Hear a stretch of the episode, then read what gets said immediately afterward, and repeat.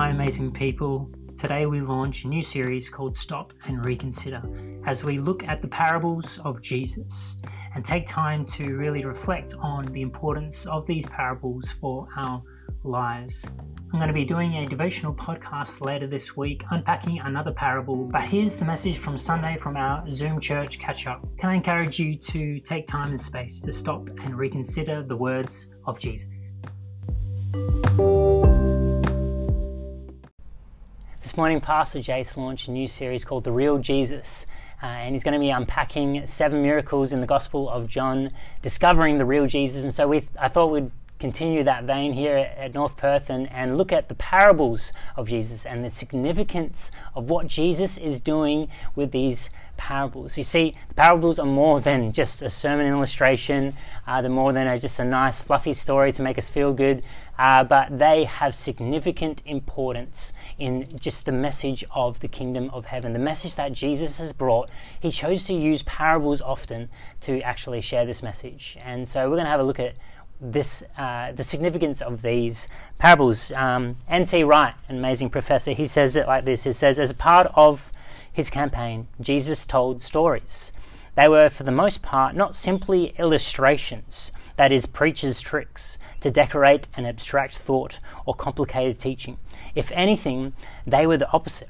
Jesus' stories are designed to tease, to clothe the shocking and revolutionary message about God's kingdom in garb that would, look, that would leave the listeners wondering, trying to think it out. They were stories that eventually caused Israel's leaders to decode his rich message in such a way as to frame a charge against him, either of blasphemy, sedition, or leading the people astray.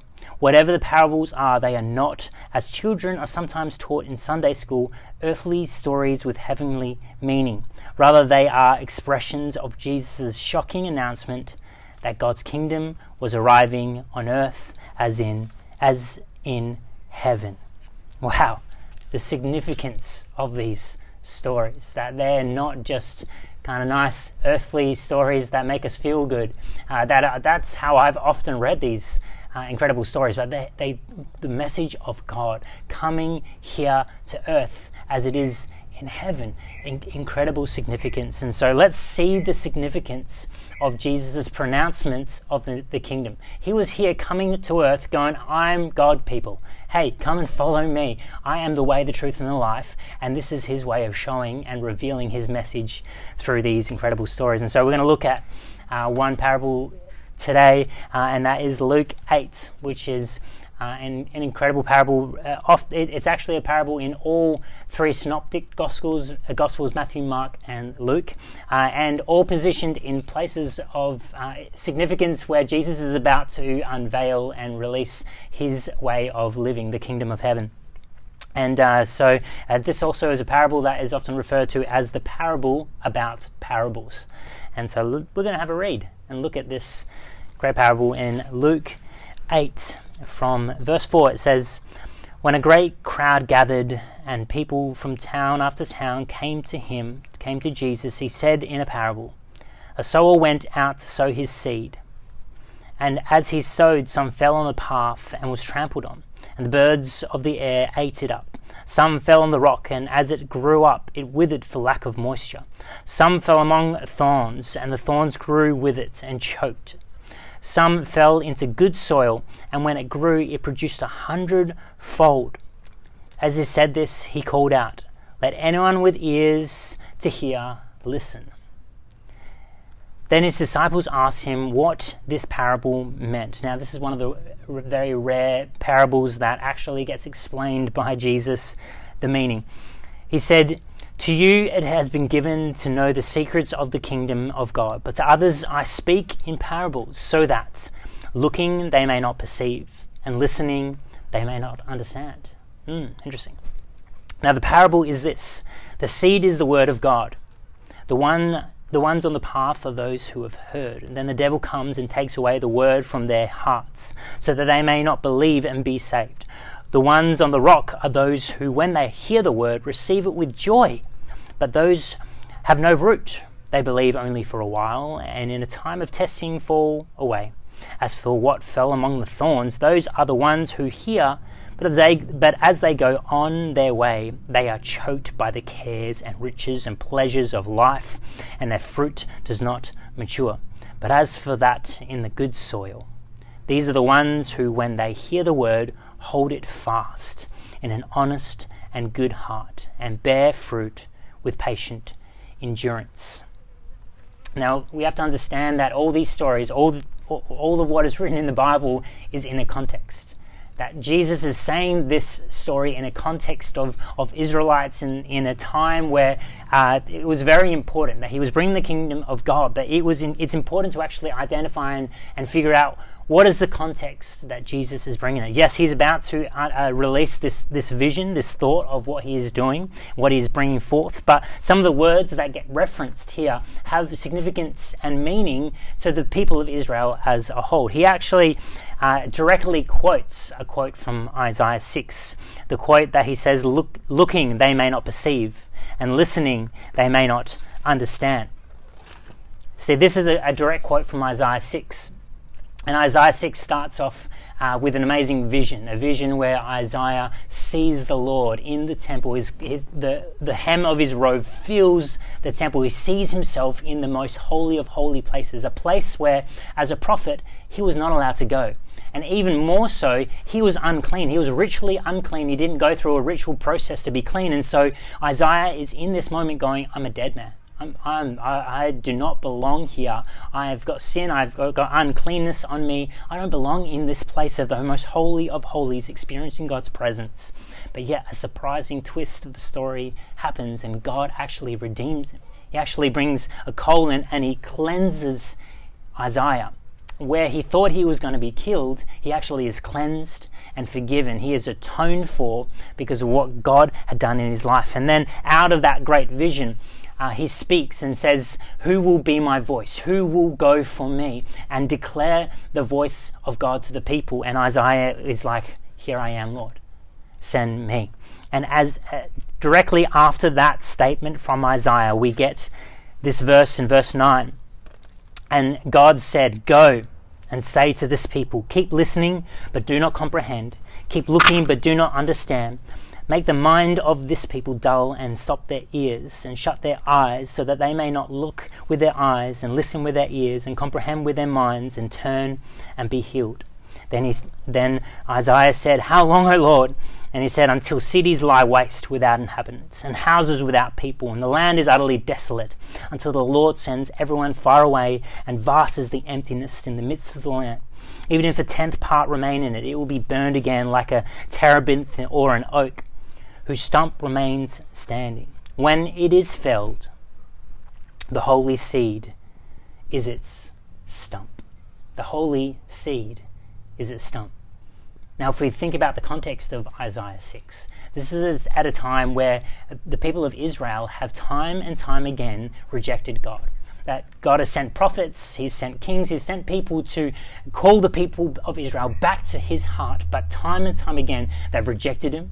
They've fallen away from Him. They've followed foreign gods. They've done their own thing, following their own way of living. And so God's just like, no, you know what? This is a time now where my people are going to go into exile that everything's going to go lie waste. That the, what people thought was them building up their own kind of way of doing life is actually going to get destructed because they've fallen away from the voice of God. They've fallen away from hearing my heart. But it's okay. There's going to be a stump where a seed, a holy seed, something's going to grow from this stump. Out of the desolation, out of the destruction, there's going to be something that grows. And that is the place, that's the context of what Jesus is speaking into. He's, he's saying, hey, my parables, they're going to be confusing for some people. Some people aren't going to understand it because what they have actually done is, is try to live in their own way, try to understand and take on their own way of living. And so they're not going to comprehend. They're not going to understand the message of God, even if they, I spoke it plainly and clearly. They're actually going to fight up against it and uh, ignore it. So I'm going to speak in parables so that they don't understand, so that they can't comprehend. And so it actually requires someone to stop and think about it. It requires someone to actually hear this confusing story and go, I don't really understand the meaning of that, but if I stop and think of its significance, maybe I might get what Jesus is saying. Another great uh, author, a, a, guy who has written uh, a massive 900 page book uh, about solely about parables, and he unpacks every parable and just looks at its context and significance and meaning. An incredible book. Um, uh, I recommend if you are, are, kind of wanting to get into parables. His name is Klyne Snodgrass. What a name! Um, he says direct communication is important for, con- for conveying information. But learning is more than information intake, especially if the learner is someone who already thinks they understand. People entrenched in their current understanding set their defenses against direct communication and end up conforming the message into the channels of their current understanding of reality. But indirect communication finds a way in through the back window to confront a person's view of reality. A parable's ultimate aim is to draw in the listener, to awaken insight, to stimulate conscious and move to action.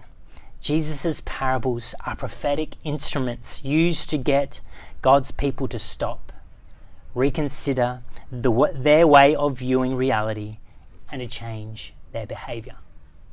That's an amazing summary of what Jesus here is doing in the parables. Essentially, summarizing all of that, Jesus uses parables to announce the kingdom of God in a way that forces us to stop and reconsider. That's what we have here in parables. Jesus pronouncing He's here as God, giving us a new way to live. And if we have ears to hear, will we listen? If we have hearts that are open, will we hear? If we have soil that is actually ready to respond to God's voice and God's word, will it go deep and impact our lives? And I've thought about this heaps as even as a parent. Uh, now that Selah is uh, talking more and more every day, uh, it's just so funny hearing her say things that Michaela and I say. Uh, and you know it's very cute and we laugh m- most of the time. Uh, but the other day, Michaela was uh, listening to one of my devotional podcasts with Selah, and, and at the end of the podcast, Selah turned to Michaela and she said, "Don't worry about it, Mummy." Uh, and that was something that I just mentioned on the podcast, and, and now it's just a phrase that she just brings up every now and then. Don't don't worry about it, Daddy. Don't worry about it. Uh, and it's just you know it's super cute, um, but uh, it is it's it's so crazy that these little humans, these ch- uh, children, uh, are saying what we're saying. They're speaking our words. They're actually entrenched into our world. They're entrenched into who we are, and so they're going to actually speak words that we speak. Um, and it's kind of scary and nervous, but it's it's pretty cool and and funny uh, and an incredible opportunity to be able to speak uh, life and uh, significance into our kids' lives. Um, and so this is the voice of uh, the parent being saturated into our child. This is what it means to actually let the voice and the words of God saturate into our hearts. So this is the significance of this parable is Jesus unpacking these soils and these different situations of life where maybe potentially the uh, the devil is, has told us lies or life has, has tried to constrict us or we've gone to shallow ground or we, we've chased after uh, success or riches. We've chased after these things and for some reason the soil isn't quite receptive to God's voice and what God is trying to say to us. This is the significance for how we are called to live. It had significance for the day and age of Jesus, the importance of what God was bringing here on earth as Jesus declared his way, the kingdom of heaven, but it has significance for us today. The question is do we stop and reconsider what we think? Do we take time to hear God's word? To the seed, as Jesus said, is God's word, and the soil is our heart. The question is do we stop and reconsider how we are living and behaving every single day? This is a daily practice and something that I'm challenged on continually to, to stop and reconsider how God is calling me to live. And I, have been challenged by this even just recently. Um, you know, with, with everything that's been happening, I, I, feel like I've been busier and more doing more things, and uh, been asked to, to be involved and do more. Uh, and as a result, I felt like I haven't truly heard God's voice as much as I've I've hoped to. I haven't actually had time to, to get away and, and spend that good amount of time really in his voice, hearing him day after day in every kind of these key moments of my life. And I still do it. I still have devotion uh, most most days, but it's it's about actually allowing our hearts to stop and reconsider what we're doing. Actually, not just going through the motion of, of a scriptural reading or just, yes, praying what you need to, but actually stop and reconsidering God, what are you speaking to me? How are you calling me to live? And this needs to, to challenge how we live, challenge what kind of uh, attitude and, and, lifestyle we live. That we're not just called to do, do, do, and just do all these things, but are actually called to stop and reconsider. And I find that so intriguing that Jesus chose the method of these parables, not to just tell you how to do it in clear, plain language, but actually get you to stop and reconsider what is he, wow, what is the significance of what's going on? How can I understand? How can I hear what He's calling me to hear. And so that's our call for us as we continue to do this this week. Why, why don't we just think about that? Have you got moments where you're stopping and reconsidering? Even if it's like lunchtime and you're like, you could easily just spend some time on your phone. Why don't you every day, this, this every lunch this uh, week, why don't you actually spend 10 minutes to just stop and reconsider what He is calling us to do and how is He calling us to live? look at that for you. It could be a morning thing, a night thing, but take time. Take moments to stop and not just kind of fill it with things, but to consider how are you calling me to live, Jesus? So let's do that. Let's go on that journey together. Love you guys uh, we, I could kind of expound and unpack every one of these soils and the importance and significance of, of these soils in our lives, and that's important. But I'm not going to do that because I think we need to actually let these words actually soak them into our hearts and stop and consider for ourselves rather than me expound it for you. Why don't you, for yourself, stop and consider the significance of what Jesus is saying and how he's calling us to live? And so, Let's do that. Again, um, the summary of these parables Jesus uses parables to announce the kingdom of God in a way that forces us to stop and reconsider. So, let's do it. Stop and reconsider, people. Love you guys.